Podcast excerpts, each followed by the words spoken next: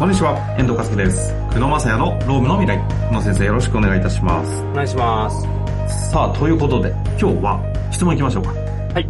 これですね、なんか結構面白い質問でして、アルバイトを複数掛け持ちしていらっしゃる方からの質問です。はい。いきますね。えーアルバイトを複数掛け持ちしており、一社単位では社会保険加入などの条件には該当しておりませんが、3社の労働時間を合計すると相当働いている現状があります。複数箇所でアルバイトを行っている場合の社会保険加入の考え方について教えていただけないでしょうかということです。はい。これ、リモート、副業とかがもう当たり前になってくるとめちゃくちゃありそうですけどね。ありますね。うん。考え方はどう、全くどこに変えて思考していいかわかんないですね。えっと、社会保険自体は、まあ、すごくシンプルでして、一社ごとで見ていきます。で、あ、ほうほうほう。原則、一社ごと。その、ただ2個ポイントがありまして、一つが個人の労働時間と、もう一個はその会社の規模ですよね。で、これはうん何回もやってますけど、その101人以上の会社に関しては、今、あの、週20時間以上、ね月額8万8000円以上ですね。で、2ヶ月以上雇用されるみたいな要件があったと思うので、はい。その、一つの副業先が、まず、その会社の大きさ見ていただいて、うんうん。101人以上で入ったら週20時間8万8000以上超えてれば、そこで社会保険加入になるんですけど、はい。逆に100人以下の中小の場合だと、労働時間の話になるんですね。週30時間以上の契約じゃないと社会保険に入れないので、うんうんうん。この観点で一個一個見ていくんです。なるほど。んじゃあ、この 2, 2点なんですね、論点は。まずチェックするポイントが。た例えばこの方が全部中小企業で働いてると。なるほど、なるほど。副業で。はい、はいそうす。ると週30時間以上超えないと、社会保険に入れないので、すべての会社が25時間、25時間、25時間みたいな感じで、まあ理論上そんなに働いたらもうすでにアウトな気がしますけど、うんうんうん。だとすると社会保険にどこにも入れずに、自分で国民年金、国民健康保険、国民年金、国民健康保険というケースは普通にあるんじゃないかなと思うので、今、まあ質問の意図からすると多分入ってないんだと思うんですけど、あ考え方としてはそういうような形になりますね。一社ごと、じゃあ一社30時間があって、全部中小で30時間以上のところが一社で、残りが例えば20時間以下とかだと、その30時間超えたところで入るんです。入るって感じですね。で、もう一個複雑両方超えちゃってる場合はどうすある？と両方から超えてる場合は、両方入ります。両方で入って、保険料を安分するっていう形になる。ああ。えじゃあ3社で超えてたら3社で半分するんです。そうですね。ただ、3社で超えてる時点で、えっと、1週間の労働時間が60時間以上超えてます、なるほど、なるほど。ちょっとあの理論上なさそうってことかい。や、まあ、ああるかもしれないけど、ちょっと長時間労働が疑われるのと、これ気をつけなきゃいけないのは、副業されてる先も、副業ししてる先もですね、労働時間の把握義務がありまして、あ、それぞれのとこで。はい、ずっと前にあの、過労死とかやったと思いますけど、ああの、なんていうかこう、三社で、こう、働かせさささせすぎてることを理解しながら、放っておいて、何か問題が起きればですね、損害賠償を請求される可能性、安全配慮義務で損害賠償を請求される可能性もあるので、まあ、双方にちゃんと労働時間チェックしながらですね、あの、管理していかなきゃいけないよって、こう、プロからあ。行くと、ねなかなかでも、事実、現実見ると無理な話ですね。いや、相当きついとは思いますけど、まあ今現状は、だから、そ、そその3社契約してて、多分全部20時間超えてるようなことはまあないかなとは思います。ああ。うん。なるほど。あ、でもシシンプルですね。だから基本的にまず個人の労働時間。どうなのかとそうなんです。よ。で、会社規模に応じた週の労働時間。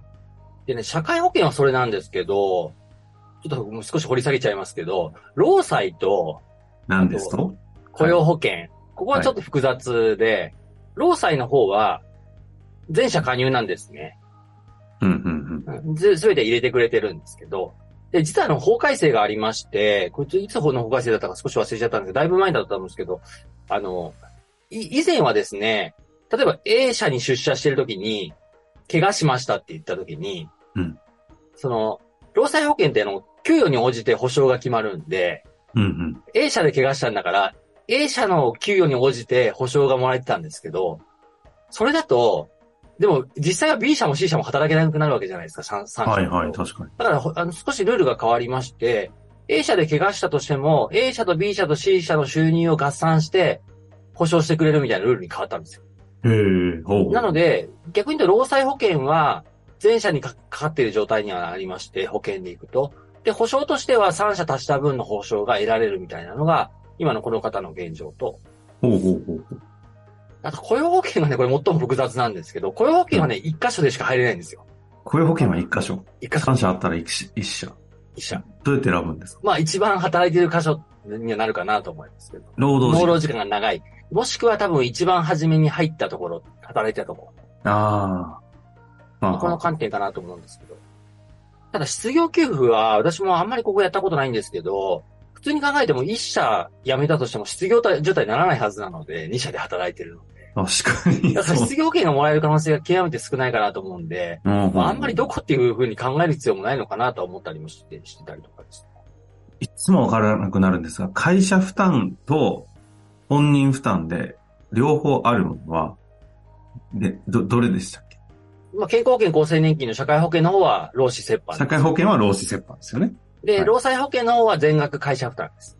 全部会社ですよね。はい。で雇用保険の方は、労労労使であの負担が違うんですけど、まあ、正直そんなに負担が大きくないよってところですね。だから気にされる方がほとんどいないっていう形ですけど、まあ、会社も負担してますし、個人も負担してるっていう形です。普段労使負担してるっていう。そうですね。そう思うと、さっきの雇用保険で労働時間が一番長いとこが加入してるっていうのは、なんとなく企業側からすると、なんでうちなんだよ、みたいな。まあでも、そその、保険料自体はね、ビビたるものなんであんまり気にするところないかなと思うんですけど、ただ、まあどこがメインの働き先かみたいなところなのかなとは思いますけどね。あこのあたり若干かなり曖昧ですね、国のあ。。借り入れのメインバンクどこですみたいな曖昧な話ですね。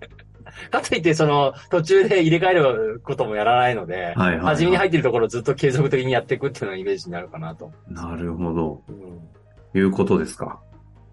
そうすると、もうこれで、大枠は説明していただいた上で、今回のご質問、複数箇所でのアルバイトを行っている場合の社会保険加入の考え方、あ、おもろにね、お話しいただきましたかね。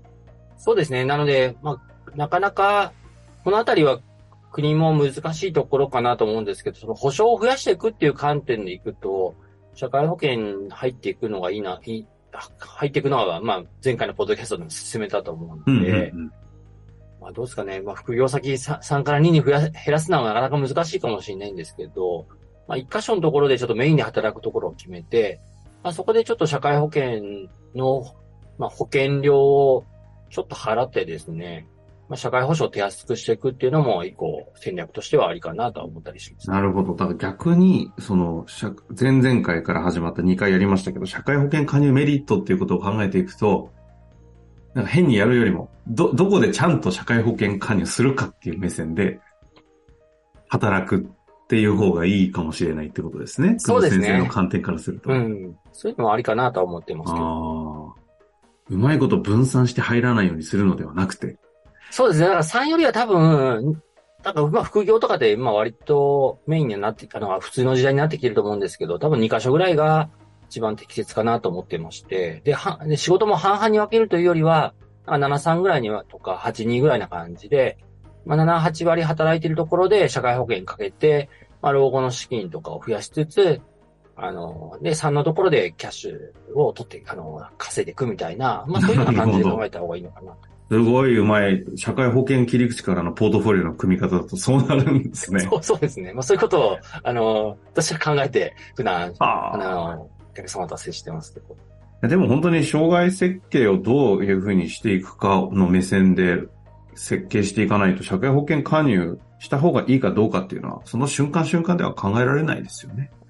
そうなんですよ。で、私には本当いろんな人に会って、その、なんていうか、社会保険のことをひたすら否定しててですね、うん、うん。全然、ちょっと前、まあ10年ぐらい前は入らなくても割と許してくれた時代があるんですけど、本当今になって60過ぎてですね、もうちょっと入っとけばよかったとかですね。なんか、その当時にめちゃくちゃ無理やり入れ入れさせた人たちがですね、意外と今になって、お入っといてよかったね、みたいな話してるのを見てですね。それってどこで言うことが一番多いんですか？シーンとしては。あの、正直なこれ、こ実はね、個人事業のお客さんが多くって。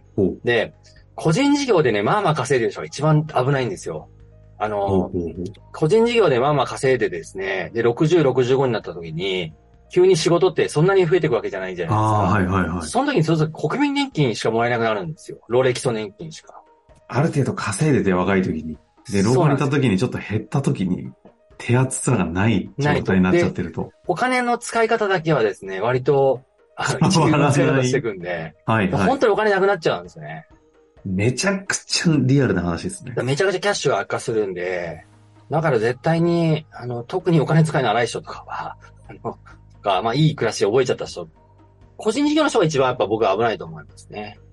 フリーランス個人事業主の方が、だから前回言ったね、なるべく、あの、法人化して厚生年金加入した方が、け社会保険入った方がいいよという文脈になっていくと。そうで、それ結構説得したことあるんですよ。だからとにかく法人化して、もう自分も入っておいた方がいいよと。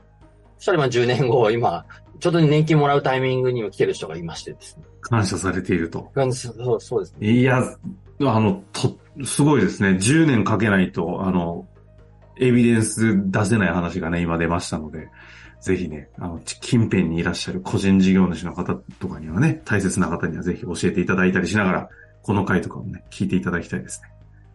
はい。